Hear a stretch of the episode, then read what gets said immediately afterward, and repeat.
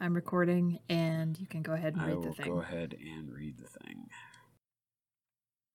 Just before three o'clock in the morning, outside of the small town of Vaughan, Mississippi, the railway station was experiencing a minor traffic jam. The station's siding was full as crews worked to sort out two southbound freight trains, one of which required minor maintenance, and a northbound express. Together, those three trains occupied every inch of the siding and then some. The last three cars and caboose didn't fit at all and had to wait on the main track.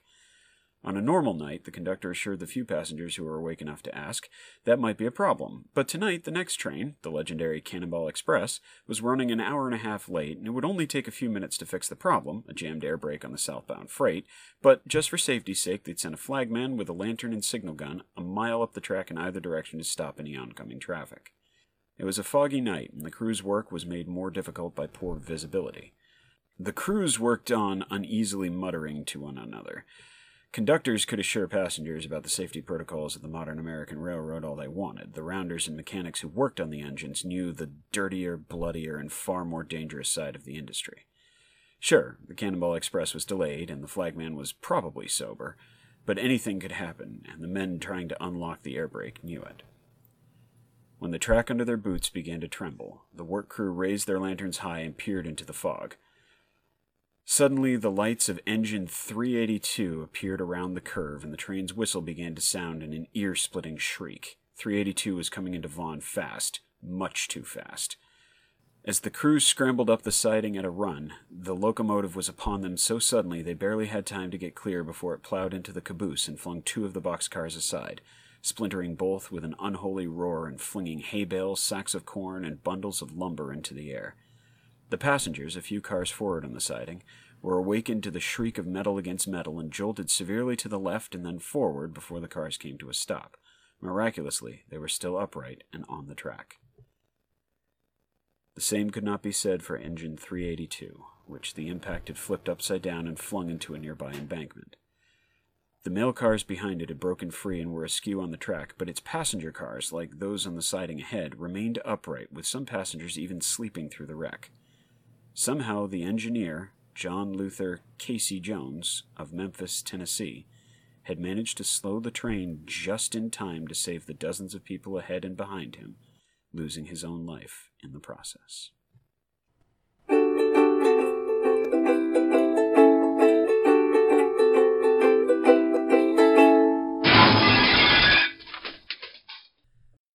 Welcome to Relative Disasters, the show where my brother and I manage our existential dread by talking about terrible and interesting historical events and their context, implications, and any related sidebars we feel like discussing. I'm Ella, chair of the Historical Train Wreck Department here at Relative Disasters University. And I'm her brother Greg, head of the Railway Timekeeping Department here at Relative Disasters Incorporated. Uh, thanks so much for that horrifying story, Greg. Today, we're going to be taking a look at the Casey Jones train crash of 1900. This is a uh, this is an interesting one because it's one of those ones that we all sort of know about it from folklore, don't right we? and this is a really interesting case study if you want to look at like american folk heroes uh, the story of casey jones Yeah. just has a lot of facets there's the Yep. historical record which we'll be focusing on but we also know casey jones as a folk hero and a cautionary tale and an example of all kinds of different things like self-sacrifice workplace safety Yep. he's been Yep. kind of mythologized in a really peculiar way Yeah.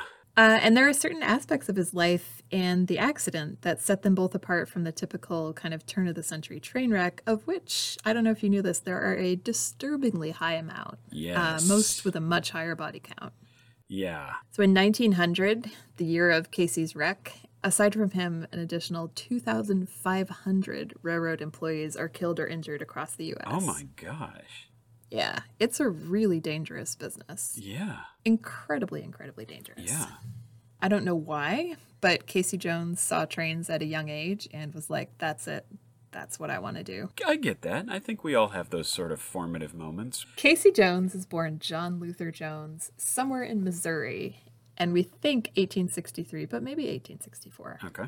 Uh, he's the oldest of five kids, and he's obsessed with trains from early childhood. Like many older siblings, uh, myself included, he has his life completely together Yeah. and organized. Yep. Yep. So he's obsessed with trains, so are his three younger brothers, who all go on to become railroad engineers. Did you know that? I did not. Yeah, he really starts a dynasty with this. Cool. So in 1870, John Luther Jones's dad, who's a school teacher, gets a job in Casey, Kentucky, and packs up the whole family and moves them to town. Now, this is the first time they're living like in a town Right. near a railroad track, uh, and presumably, John Luther is in seventh heaven. He starts spending all his free time hanging out at the water tower on the tracks, watching trains come and go. Cool. Yeah, that sounds fun, doesn't it? Yeah, it actually it really does. One day, he decides he's done with school. He is 15 years old at this point. Okay. And he asks one of the engineers if he can ride to Columbus to see about getting a job at the train yard, as you do. Yep. As you do. Uh, they agree to take him. Off he goes. Now, he's not running away. No. Um, he's been grinding his parents down about the railroad stuff for y- just years. He's uh, acquiring gainful employment. He's not running away. right. And his family is lower middle class Yeah. and they're struggling. So, in a way, it's better for him to be out earning money Than than, it is home to have him at home. Eating Yeah. food. Yeah. So he. Which, having fed a teenage boy, I can 100%. Yeah. Yeah. Agree. Good God. So that's Columbus, Kentucky, just to be clear. And he's Yes. and he's working uh, now for the Mobile and Ohio Railroad. Right. Cool. And his first job is not very exciting. He is a telegraph gopher. Cool. Yeah. Somebody's got to do it. And apparently, when he joins, there are a number of John Joneses and Luther Joneses working there. Okay. So he goes starts going by Casey Cool. after his hometown. Cool. Cool. Cool. I love it. Casey really thrives. He lives there with the guys, and in a few months, he becomes a telegraph operator. And this is where he really starts understanding how intricate the railroad really is at this point. So this is pre-telephone. Yeah. So, the telegraph operators at Columbus are responsible for maintaining schedules, reporting departures, transfers, arrivals, handling freight exchanges, making sure that trains are moving in the right direction, they have clear orders. It sounded honestly a little bit like air traffic control to me, Wow. Okay. uh, with the added pressure of having to be really fast at Morse code. Right. And uh, Casey does really well. He learns Morse code, he becomes really fast. And because he's so young, a couple of the administrators at the station kind of take him under their wing and make sure that he spends his free time playing baseball. Yes, that I knew. He loved baseball. He's still in touch with his families. He's very concerned with setting a good example so his brothers can come work with him someday. Nice. So he kind of stays on the straight and narrow through his adolescence. He saves his money, he becomes a lifelong teetotaler, Yep. and even though Columbus is really rough at this time, he just he never gets in trouble. That's cool. He seems to be just one of those people, like many older siblings, uh, myself included, Who never makes any mistakes and does everything who correctly. never make any mistakes Yep. and never get in trouble. Yeah, that's true. That's true. I've, That's Okay. been my experience as well. Yes. So after two years as a telegraph operator, Casey finally stops growing, and he turns out to be very, very tall. He's 6'4", and remember this Wow. is 1900. when Yeah. many people are not 6'4". Yeah. He's a giant. And because he's so big, his bosses at the M&O start talking about putting him to work on the trains. Nice. course, Which he is what is he thrilled wants. about. Yeah. Right. exactly. Now he's still a minor at this point, so he has to get special permission from his parents to take the worst of all train jobs, the The brakeman. brakeman. Yep. Yes. Oh, uh, only he's not a man yet. He's still a child. So he's a brake child. He's a giant child. Yep. And he is, because at this time, the trains that he would be working on were braked car by car Oh God. uh, from the roof. okay. So the brakeman's job, or the brake child, has to ride in the caboose and operate the individual brakes from the tops of each car. Now try to imagine in the dark, in the rain, in the snow. Oh my God. It's it's like filthy, difficult, dangerous work. And aside from the brakes, he's also responsible for like checking the couplings, throwing the switchings. wow. So basically every job that needs to be done on the outside of the train. Wow. So Yeah, he gets special permission from his parents to do this as a 17-year-old. you know this is this is before labor laws were a thing. So, which uh, And you know, which will factor into this story somewhat. this is maybe why we have labor laws. Yeah. Gosh. Okay. So, the reason why he's getting pushed from the telegraph office onto trains is because the railroad is getting busier than ever. At this point, commercial rail is just booming, and this particular line, which concentrates on bringing trade goods up from the port of Mobile in Alabama and grain down from central Ohio, uh, as well as like passengers and mail both ways, they're really struggling to keep up with the business. Okay. So at the time Casey Jones starts working as a child break assistant, he's expected to work 36 hour shifts, and the whole crew is concentrating. Like every decision they make during the day is focused on making their scheduled stops and departures. Right. Your your life revolves around this schedule and being on Right. time. Yeah. So at this time, he is living in Jackson, Mississippi at a boarding house run by the Brady family. Okay. And at some point after he becomes a brakeman and figures his career is off to a great start, he falls in love with Janie Brady, the daughter of his boarding house family. And he decides he's going to marry her. Aw. I know. It's it's very sweet. But this is the part where he starts pushing really hard to get off the brakes and into the engine Okay. uh, as a fireman, which is slightly safer.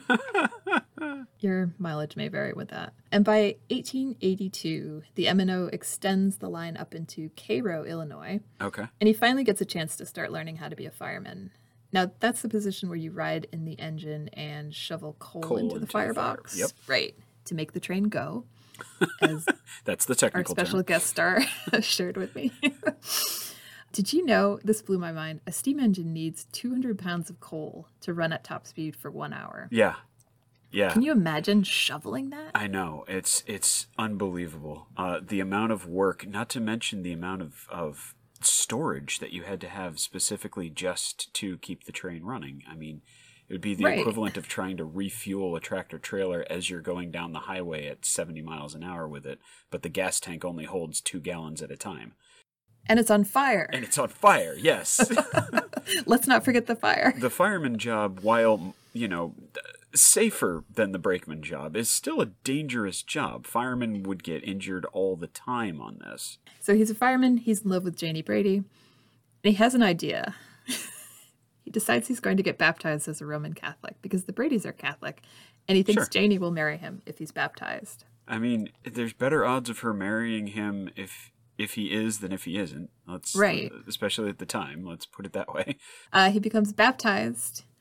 Uh, he becomes a fireman. And sure enough, he and Jane get married in 1886. Okay. Now, two things happen almost immediately.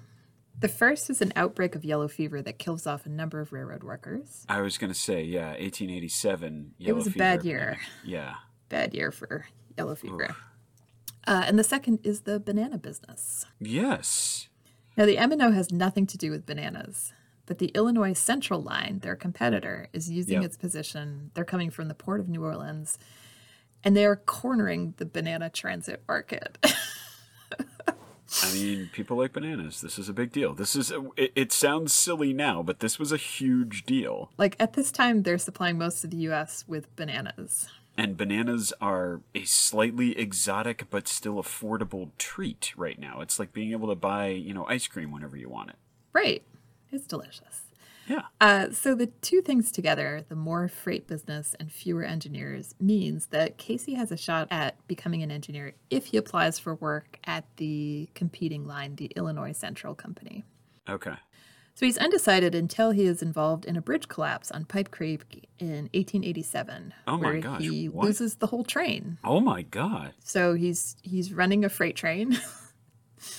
uh, all the cars plus the tender end up in the water, the coal tender, which is directly behind the engine. So he gets the Yeah. engine across the bridge, and everything else falls in the water. Oh my god. So no one's hurt. He barely makes it across the bridge. This incident, plus the bananas, plus the yellow fever, have him switching to the IC in 1888, where he is promoted two years later at the age of 25. He To is being an engineer. Finally, a train engineer. Yep. Amazing. Hey, set a, set a goal, go for it. That's what you do. Now, I I had read during the research on this that uh, he was really like the people who worked with him really liked him. So he Did you seems run like across that? yeah, he seems it's he's unusual for a couple of reasons, but everybody He's not a drunk. no, and that's really unusual actually. It- At it this time really in this is, business, yeah. he was like the only person who did not drink, which you know I can't. I can't stress enough how incredibly stressful, dangerous, and awful this job was. And it makes Yeah. sense that there was a really high rate of alcohol use. yeah. Uh, but Casey decided he wasn't going to drink as a teenager and he never started drinking. Good for him. So he's sober, he's really reliable and responsible. He's known for getting his train in on time. He's known for being pleasant to work with. You can kind of see in his biography that he's just a likable person. People people like working with him. Good. He seems like He- a nice person. He seems like I a don't know. decent guy. he seems like a seem- he- decent he- guy. he- And you would think this actually segues really well into our next point. Um, you have a picture in your head of Casey Jones as this sober, kind of reliable, responsible person. So you would think he would be running his engine safely and responsibly, obeying the speed limit, Oh etc. no, no, no, no, no. no, That's no, not the case. no, Casey no, Jones loves to speed. And and it's not just that Casey Jones loves to speed, it's that speeding is an all but written requirement of the job. Right. For a piece of important context, we're talking about the late, I mean right now we're up to, you know, 1880, 1890s. At this time, the literal time, what time it was in the United States was set by the railways Right. as as people traveled by train, you would see you know engineers hop out at stations and compare pocket watches to ensure that they were having the same time, and then you know the towns would set their clocks by the trains, and being on time was not just a point of pride; it was the way things were done, and if you if you were a little bit behind, you did whatever you had to do to make up that time. And Casey Right. Jones was famous for doing that. Well, Casey Jones was famous for never being late. He is a speed demon. He is incredibly proud of his record times. So he's in charge of a route called the Irish Mail. He somehow gets this train up to speeds of over 100 miles an hour. Oh my god.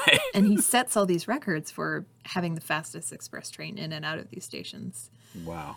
Uh, he is incredibly proud of those record times. He is also reprimanded nine times in the next 10 years, although, to Yep. be fair, his speeding habit never injures or kills anyone. Yeah. The worst accident is when his brakes fail at a station in Toon, Tennessee, and he has to slow down by putting the engine in reverse and adding Oh my God. just enough steam so the wheels don't lock up. Oh my god. Okay, that's a genius move though. Like you've got to give the guy credit for being smart enough to figure something like that out, right? Right. Like like yeah, this of isn't course. he's he's kind of a he's kind of a railroad savant. He really knows how the trains work, and that's Right. the important part of you know everything that happens from here on out. Right. Uh, in this case, he is not able to stop the train in time and it slams into the back of a parked train, destroying the caboose and jolting the passenger cars. No one is injured or killed, but a clergyman passenger loses his Bible and sues Oh, no. the Illinois Central for damages and wins Fair enough. uh, Fair enough. $1,200, which was not small That's change yeah, that's quite a bit of money. hang on to those Bibles. Uh, it's there's a reprimand, but Casey keeps his job because he is again incredibly good at going fast. Yeah. Did you read about the World's Fair? I did read about the World's Fair. So the, the 1893 World's Fair exposition in, in Chicago, Illinois, IC is charged with they're bringing the commuters in to the fairgrounds, and uh, you're running essentially a passenger shuttle, and he, you know, he basically turns it into a little in in town vacation with his wife. She, uh, I believe, rides illegally in the engine with him as he's just bringing people from uh, Van Buren Street to Jackson Park during the exposition. That sounds so nice. He's just shuttling people back and forth in a train. It's amazing. Right. And he really like he decides. I think he decides at this point that he wants to be a passenger engineer. He's been Yes. hauling freight this whole time, but this is where we really see him like getting into the passenger schedules. Okay, so at this point, we're going to bring in Relative Disaster University's professor of railroadology, uh, our father, Chris. Ferroequinology is the correct term. And here we go. okay, so the reason that we're bringing you in is because we're doing a train disaster this week. We're talking about the Casey Jones wreck of 1900. And uh, what we need is your expert analysis here on a couple of things. First of all, uh, we want to talk about the culture of the railroads at the time. Specifically, we want to talk about how important it was to keep the schedule. Oh, yeah. That was probably the uh, most important thing that uh, that railroads did. Railroads, of course, run on tracks.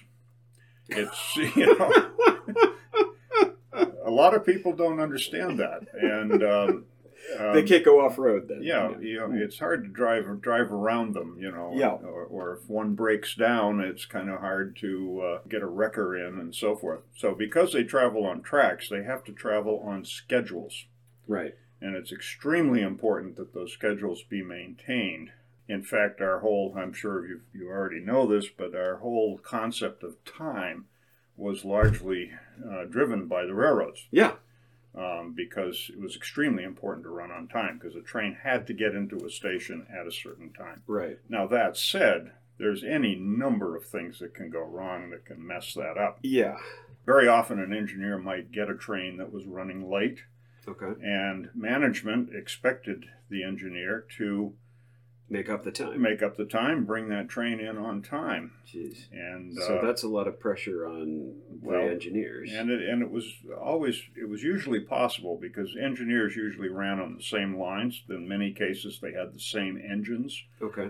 and so uh, they knew what their engines could do, Right. and they knew when to slow down for a curve, when there might be a grade that's going to slow them down. So they knew how to make up time because they knew the Oh, they routes. certainly yeah. did, yeah, Okay. because they're very familiar with the machinery and the and the landscape. Okay. Of course, the problem that you get into is more in the in the line of another aspect of this, which is dispatching. Okay. In order to keep that line fluid, the dispatcher had to stop trains at certain points so that other trains could pass around them Okay. and things of that nature. Most most railroads at, in this time were running pretty much on on a single track. Okay. So to get a train around each other, you had passing sightings Right. along, the, along Right. the way. So uh, an engineer conductor receives their orders. They know that they've got to stop at a certain station and wait for a train to go by, or have another train stop and wait for them to go by, okay. and so forth. And this this was done largely by telegraph, Right.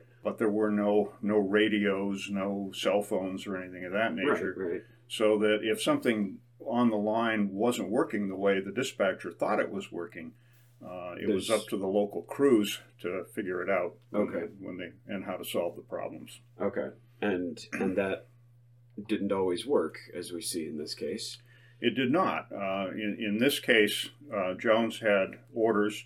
First of all, Jones had a train that had a priority over the other trains on the line. Okay. It was it was a superior train. Oh. Okay. Um, so any trains that were coming toward him would have to pull onto the siding and wait for him to go by. So he basically had permission to bypass anybody else on the line. Yeah. Now, Okay. what- actually, what it is is that the other trains had had the orders to stop and let Right. this guy go by. Okay. So that was fine, except the orders were that he was going to meet a train at Vaughan, Mississippi, Right. and uh, and of course, uh, when he actually got there, discovered that that train was not sitting on the siding because it was too long. It couldn't fit on the siding. The train was was fouling the switch as it Right, was, was exactly. It blocking the was- siding. It was on the. It was on the. It was on the track, and it should not have been. Yeah. The point was that Jones, the way his orders read, he believed or came to believe that this train would be sitting on the siding, and all he had to do was just zoom on through. Okay. So that's one of the reasons why he was going as fast as he was going Sure. when he entered into that siding. Yeah. Now, the usual way that you handle a situation like this is what's called a sawby or a seesaw, depending on which railroad. Okay. And that's where the superior train has to stop, stays on the main line, the train that's blocking the siding then moves, thereby allowing the superior train to go on its way. But the point is Yeah. that Jones believed, probably because of his, his orders, Yeah. that he was just going to zip on through. right. And when the train that he was passing realized that they were they were fouling the switch, Yeah. they dispatched what is called a flagman Right. to go up the track. And as I understand it, he went up the better part of a mile Yeah. uh, and set what are called Torpedoes. right? Yes. The torpedoes on the line. And uh, and he wouldn't have had a flag because it was night. He would have had a lantern. Right. And and it was also extremely foggy, which Yeah, didn't so it help was with pretty visibility. foggy, yeah. You know, the grade is relatively flat Yeah. So uh, Jones was going at a pretty good clip Yeah, he was going about 75 miles an hour. when he went when he went through there. Also, I think it, it might be worthy of note too to talk a little bit about the basic how a steam engine works. Yeah, absolutely. Okay, so you got a firebox Yep. where you, where you're burning fuel. Which Uh, was usually coal, right? in those days, it was probably bituminous coal. Okay. Creates a really hot fire. Yep. In back of it are a bunch of flues through which the heat passes. Yep. Surrounding the flues are the water that's in the boiler. The flues heat up the water, Yep. which creates, and because it's in a boiler, there's a certain amount of pressure that's Right. generated depending on what kind of locomotive you're talking about. On the top of the locomotive are two domes. Mhm. Mm-hmm. Uh, the first one is usually a sand dome, which is uh, for sand, for which it gets sprayed on the tracks if you're not if you start to your wheels start to slip. Okay. But the second one is a steam dome, and inside the steam dome is the throttle. Yeah. Okay, the engineer opens the throttle. That allows the steam to go out into the cylinders on the front end of the locomotive, and uh, that pushes back the pistons. That- Okay. That makes it, is what makes it go. Uh, when the steam loses its pressure, it's exhausted out through the stack, which is why steam engines go chug, chug, chug. Okay. All right. So the thing about the throttle is that you can open that throttle up Yeah. and you can get that engine going very fast. Yeah. Oh, yeah. Because it's basically a, I- I don't want to call it a perpetual motion machine, but Sure. but basically the only thing that's really limiting the speed of the locomotive is the engineer's cojones for one thing, Okay. or the grade Right. that you have going up, Right. uh, and the curves. You have to slow down for curves. So it's largely the friction of the wheels on the track. It's Is- vir- virtually frictionless. Right, exactly. So so you've got a very very uh, once you get the impetus going, it's hard to stop, and you can get going very fast. Yeah. It, Cool. it, it, they're hard to stop. yeah. You know. Uh, Several thousand tons of steel is hard to stop. Oh, Yeah, and um, yeah, and and the, the point of contact um, between the wheels and the rail is really quite small. It's about Right. about the size of a quarter. yeah, So the point is that he's he's running a light train yeah, and a locomotive. Once you get it rolling, and that's another another Yep. issue because steamers take quite a while to get the train rolling. Sure, Um, but once you get that thing rolling, the sky's the limit. sure. If you've got good track, Yep. it's flat. You don't have a whole lot of curves, and, get you a don't have full any head of grade. steam. And uh, going through the Mississippi Delta, I'm sure they, they had grades that they needed to get up every once in a while. Right, but right. basically, it's it's pretty flat. Yeah, So yeah, uh, off he went, and um, uh, the machine had the had the potential to run quite fast. yeah, The problem is there was something on the tracks. yeah. Exactly. So I guess the other big question we have for you is the end of the story when he actually crashed. All all accounts had him going about 75 miles an hour before they realized there was a problem and only going 35 miles an hour when he actually hit. Mhm. That entire time span was about 30 seconds. How did he do that? Oh, very easily. I know you can slam on the brakes, but it Uh, doesn't No, actually, you don't slam on the brakes on Right. the train. uh, quite the opposite. I'm reasonably certain that uh, by that time, the uh, almost all of the major trains running in the country uh, had what were known as Westinghouse air brakes. Okay.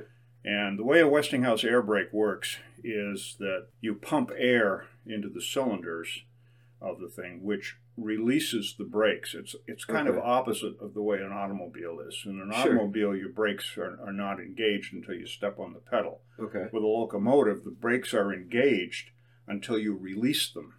Okay.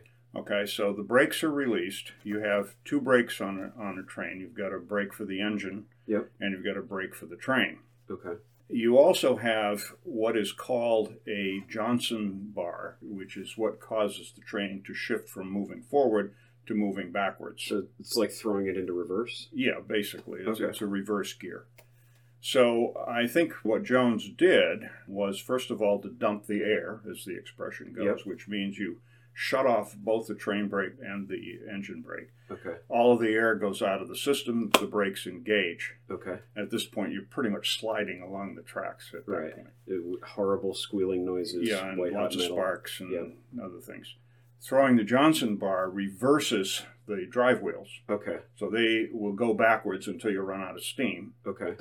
and then basically you're just you're just waiting for the inertia, so to speak, to re-engage. So And so doing shut it both of off. those things at once could in 30 seconds slow a, a massive frame Sure. down from 75 to That's you know basically all an engineer can do. can do in those Uh, situations. it- okay. and and this is true to this day. That basically all an engineer can do is dump the air and hope for the best. Wow. Yeah, so he's got the engine shut off. Yep. and he's got the brakes. He's literally sliding Yeah. along, along the tracks. But still, Wow. at that speed, it would probably take the length of the train. uh, Yeah. Actually, uh, I think at around 40 miles an hour, it takes the length of the train to slow you down or Okay. just to stop, to actually come to a stop. Right. If you're going faster than that, it's going to take that much more time. And he just ran out of time and track. And yeah. He probably didn't realize anything was up until he was probably, what, a half a mile from, from the scene. yeah, visual distance was what they had. Also, among engineers, there was there was a certain amount of fatalism because in a steamer where you've got you know you're basically sitting on the boiler. Yeah. If, if you get into trouble, there's no way you're going to survive the wreck because it's going to explode and it's going to scald you To Yeah, death. Yeah. To death. It's it's kind of like sailors that never learn how to swim because they know if they fall overboard they're dead. There's So, no point anyway. yeah, sure. so- Okay. Wow. Yeah, it, it's just a fascinating piece of engineering. All of these pieces of mechanical engineering have to come together to make a machine that can use steam to travel incredibly fast and incredibly far and still have the ability to crash like that Mhm. and not kill anybody but himself. Like that's impressive. None of the passengers were killed. His Well, he, he yelled to get his, his firemen out of the way and but there were many other instances where passengers were killed. Oh, absolutely. Uh, one of the biggest problems you had was that most of the most of the cars back then were made out of wood, Right. and so, So, they'd shatter on impact. uh, no, they wouldn't shatter. They would they would do what's called telescoping. They would literally Oh, God. climb into each other, Oh God. and that's how most of the fatalities occurred. The second way that, that fatalities occurred would be a lot of them had coal stoves Sure. for heat and Okay, so kerosene lamps burst and into flames Of course, as soon these as you things would impact go it. all over the place and set them on fire. So fire and telescoping were the two biggest causes of that.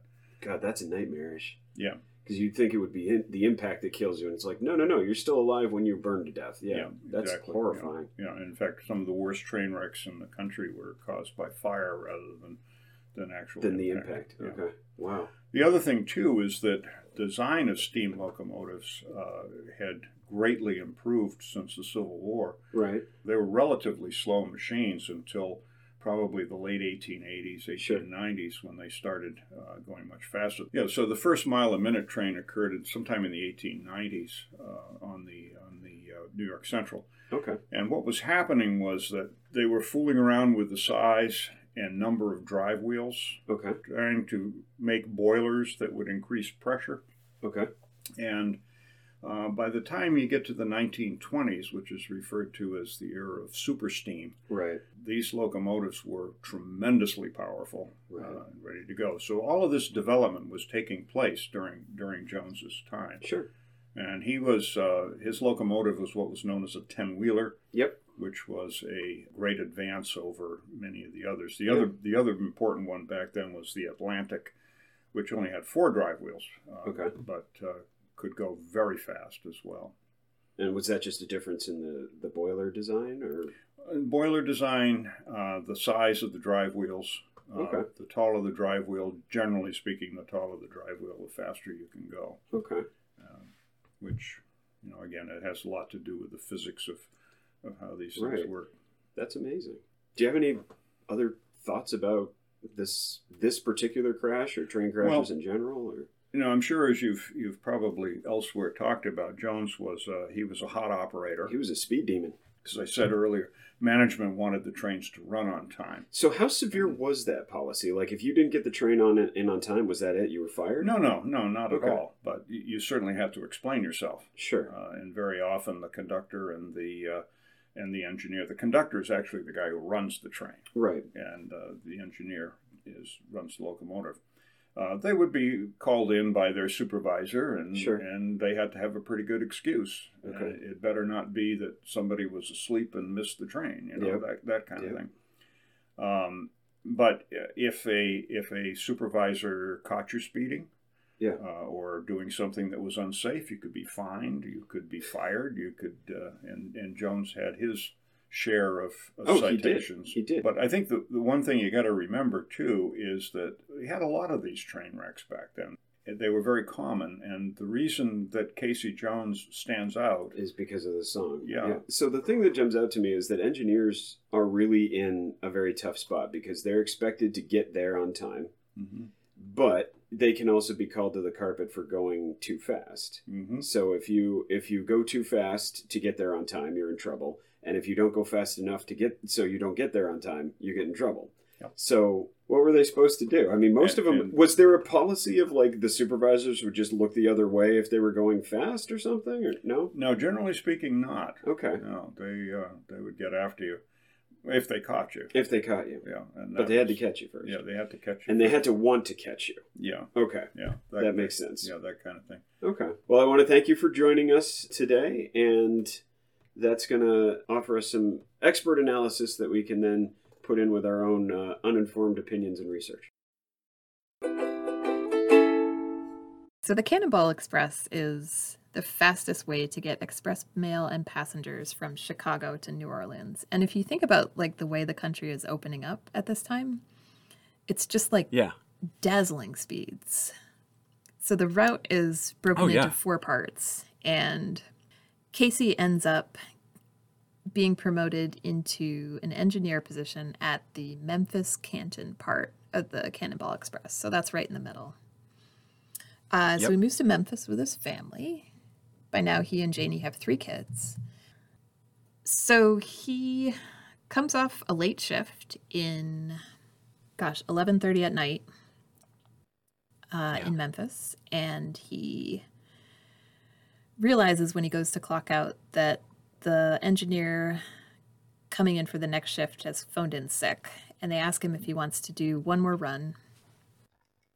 Yeah. Uh, And he agrees. yeah. Because why wouldn't he? He loves Right. driving trains. So they send him and his fireman, Simeon T. Webb, back into the train. They hook it up. He thinks at this point, this train is, I want to say 75 minutes late.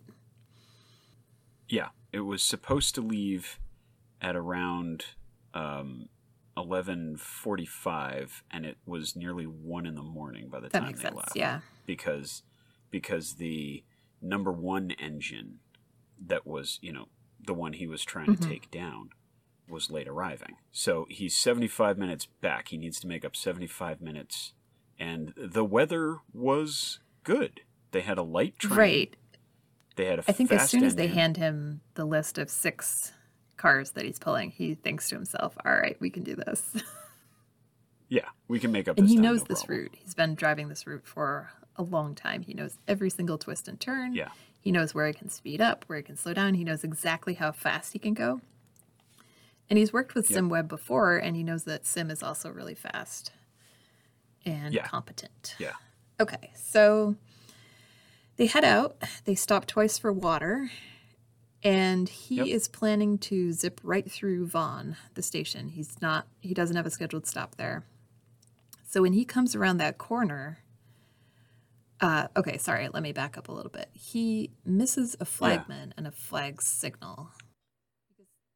and he misses it because Right. of the fog. Well- let's let's be clear about that. It's not he wasn't looking. It's that there's there's no. They were saying one of the sources that I had was basically like visibility was pea Yeah. soup. So Simweb, when he talks about this afterwards, mentions a couple times that Casey was so tired he could see the whites of his eyes. Oh jeez. he doesn't say that Casey is not. He, he doesn't say that he's falling asleep or anything, but he makes it sound a little Right. bit like they had just been up for so long, they were so tired, they knew this route so well that he maybe Yeah. wasn't paying attention the way he would have during the daytime, or he would have with a little more sleep. Okay. Uh, so they miss the flagman and they are heading at top speed through Vaughn because this is straight track once they come around that hill. And just to put this in perspective, top speed at this moment in time is about 75 Right. miles an hour. Sim Webb spots the red lights from the caboose, which is parked ahead of them, blocking the main line.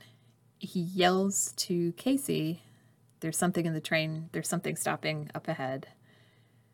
And Casey says, Jump, Sim, jump. Sim Webb does not hesitate here. He knows what's going to happen. Yeah. He jumps out He the door, jumps. he falls down the embankment, and he is knocked out. A few seconds later is when the crash occurs. In the in the circumstances of the crash because this is this is one of the interesting things of of being able to actually recreate this. Uh, essentially what Jones did was reverse the throttle and slam the air brakes on into the emergency stop position, which is not going to stop the train. And he knows this. Uh, he, he knows trains well enough. He does to get do it to this. slow down. Uh, when the impact He occurs, does. he's only. He knows he's not going to stop it.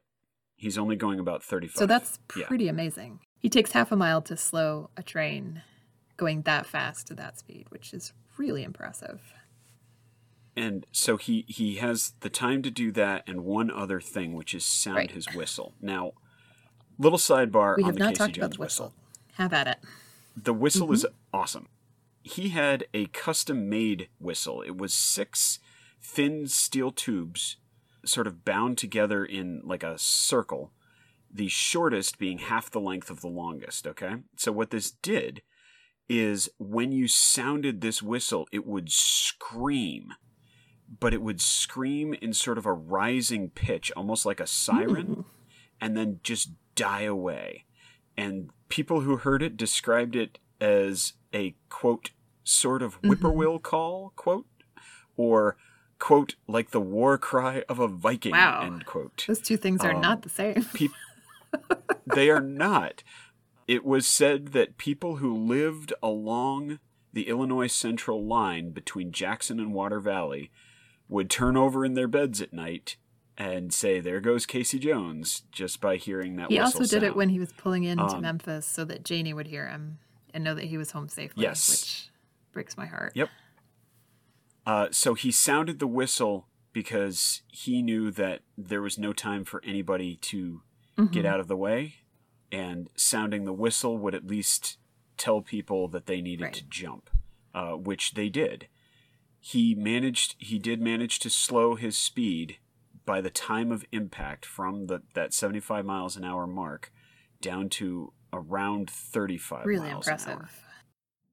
it's a feat of engineering and i mean that literally like it's it's something that only an incredibly skilled engineer would have had the presence of mind and skill set to know how to do and because he stayed on board because he slowed the train he was the Which only is amazing fatality. if you think about it. There's a parked passenger train Absolutely. ahead of you. There are passengers Yep. riding in the car behind you.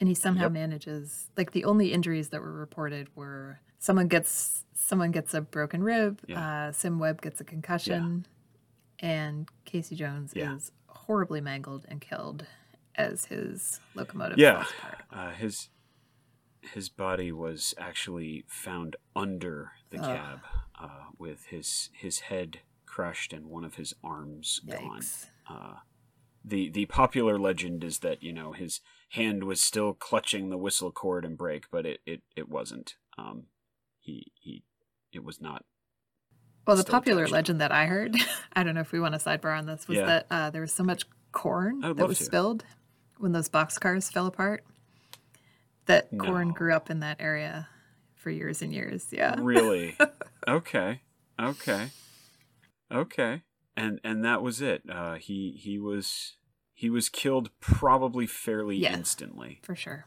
So if you look at contemporary newspapers, the area ones will have small articles in the accident, but it's not a story that gains any traction until.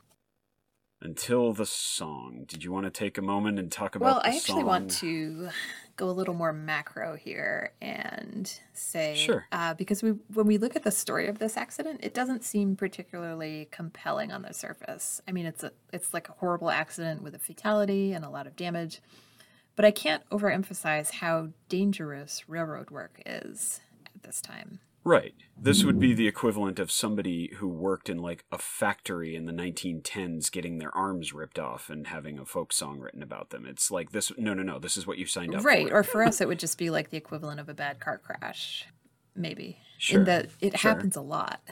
And, you know, there's nothing particularly special about this one outside of Casey's community and coworkers and family. So, two things Yeah. really conspired to popularize this story and turn it kind of from an accident story into American mythology. So Yeah, both of those things sure. are related to two black men who worked on the railway with Casey, and we're going to take a little bit of a deep dive because these are two really interesting guys who get overlooked by a lot of the sources that we looked at. Are we going to talk about are we going to talk about Simeon we're going to Webb? talk about Simeon Because he Webb, was yeah. awesome. Uh, so Sim Webb was Yes. Casey's fireman on the night of the accident, and he'd worked with Casey before. He was 26 at the time of the accident, and he had kind of worked his way up, much like Casey. And after the accident, he continued on as a fireman for the Illinois Central, where he actually had a very long career. Uh, because he survived this wreck, he went on to have a wife and family. He lived in Memphis all his Yeah. life, and he dies of pneumonia in his 80s, and that's not until 1957.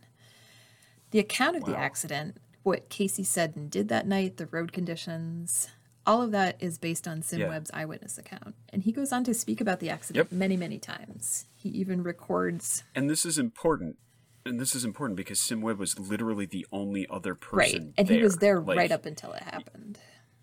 Exactly. So he even Exactly. records an interview that I was able to find if you want to hear his account, like his voice speaking about what happened. Yeah, it's amazing. Wow. I'll put a link in the show notes uh, Okay. so you all can enjoy that. It is super fascinating to hear him talk about this. So a lot of the information about this story comes from Simweb, but a lot of kind of the imagination of this story and the way it caught popular attention comes from Wallace Saunders. Did you come across Wallace Saunders in your research? I did. So he's I an did. engine wiper and a maintenance worker for Illinois Central, and he had known Casey since Yep. they're both young adults. Uh, so in the Casey Jones biography, which just to warn you is super racist and gross when it comes to these two men, Wallace Saunders Yep. is described as this kind of like Greek chorus where he has mysterious dreams before the accident and he's involved in a mysterious death and he has visions and so forth Yeah. and it's all written in dialect. It is really gross. I couldn't read anything. I couldn't find anything that backed up his this like idea of him as this visionary who's kind of all knowing. Uh, but the Yeah. undisputed fact that is out there is that Wallace Saunders was a hugely talented poet and songwriter. So after Casey, Yeah. Casey Jones's death, he wrote a ballad about the accident that really took off and gained a lot of attention. Like Sim Webb, uh, Wallace Saunders had a long career with Illinois Central, and also like Sim Webb, there is very little information about his life outside the Fred Lee biography, which I just mentioned. Enormously problematic throughout, and especially when it comes to these two key figures. Uh, Well, it's it's that way of reducing people from being people to being a representation of something you think they represent. And I don't know. Fred Lee was a friend of Casey's and a contemporary. And I think if you read this Yeah. biography, it kind of seems like he is writing it in almost this kind of, again, with the mythology kind of approach. You know, Casey's Yeah. better than It- it everyone. he's is- taller than everyone. He's bigger than everyone. He's faster than everyone. Yeah. He's nicer than everyone. It comes off as a as as almost a uh, almost a folktale, except that the guy actually Right. existed. Um, it, it is not it is not a uh, a dispassionate it's- source. It's let's put it that definitely way. not. Fred Lee has a lot of opinions, and they're all in this book. Uh, Yep. So Wallace Saunders wrote a folk song called "The Ballad of Casey Jones" after the accident, and that is really the reason why this story is known today. This ballad was sung up and down rail, rail yards. Um, it was performed in vaudeville. It was covered by Pete Seeger, Johnny Cash, and Carl Sandburg. Did you know that when he was in his twenties, Carl Sandburg like had a performance act where he would go around and play uh, American folk songs on his guitar for money. I Did you know Did that? not That blew know my that. mind. He wrote No. an anthology called American Songbag, which is out Okay. there if you would like to. read it. okay. uh, I did find the quote from Carl Sandburg saying that Casey Jones, the Mm-hmm. brave engineer, uh, is quote the greatest ballad ever written. end It's so quote. true. Like it's a So- really powerful. If It you read really it as a poem, is. the original form, not the vaudeville form, which is problematic in Right, its very right, own special right. way. Um, but if you read it as a poem, it's really, really uh, compelling and beautiful. Yeah. Um, I'd actually like to end with a quote, if that's okay. Can I read you some poetry? All Uh, right, yeah, so I'll end with a please. quote from Wallace Saunders' The Ballad of Casey Jones. And this is the end of the poem. Give my love to my children, say goodbye to my wife, Casey said just before he died. There's a lot more railroads that I'd like to ride. He said the good Lord whispered, It'll never be. The Illinois Central be the death of me. Headaches and heartaches and all kinds of pain ain't no different from a railway train. You can take your stories, noble and grand, are all just a part of a railroad man. Wow. Yeah, it's a gorgeous poem. I recommend reading it all the way through. and not uh, listening to the 1909 Casey Jones, the Brave Engineer vaudeville. Song, No, it's so slanderous. which it's so slanderous. His own widow was like strenuously objected to this. She was very offended because it sort of implies that, you know, uh, as soon as he died, she went on and hooked up with somebody else. She never remarried. no, after and she his lived death. to her 80s. Yeah, she died sometime. When when did she pass away? In the 1960s. She was in her late 80s. I want to say she was 89 and it was the early 60s, but I'm not sure. Yeah. Yeah. So she never remarried. She certainly never gave up on. I I don't know. I yeah. The the vaudeville one is is problematic on many levels. It truly is. Um, I did want to close on the uh, the official Yes, inquiry please. into the crash. The final Illinois Central accident report stated that, quote, Engineer Jones was solely responsible, having disregarded the signals given by Flagman Newbury. They found him uh, completely responsible for the crash. Now, what they said is that they had sent out the flagman and put warning torpedoes on the rail. So, warning torpedoes are, uh, you can't miss them.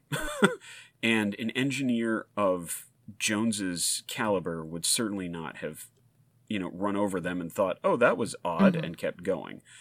Um, Sim Webb states that he heard the torpedoes explode, but they were set far too close to the thing, and to his death, Webb maintained, "We never saw the flagman, and we never heard the torpedoes." Right. And I believe him. So because- basically, I believe him over Yeah. Illinois Central. Yes, because this was this was very clearly a uh, you know they needed they needed to hang this on somebody, and uh, it- obviously it couldn't have been the the, Right. the company. A lot of railroad historians dispute the official account, and even with the fog that night and everything else, most historians view it as this man did absolutely everything he could to prevent a uh, a disaster, and he nearly And Mm-hmm. that did is so. the epic American tale of Casey Jones. yeah, I do want to uh, thank our special guest for appearing with us So today. good to have an expert on this. I really don't understand. It's so good to have an railroads expert. or trains at all. Uh, so thank you for helping So- us tease out all that. Yeah. Yep.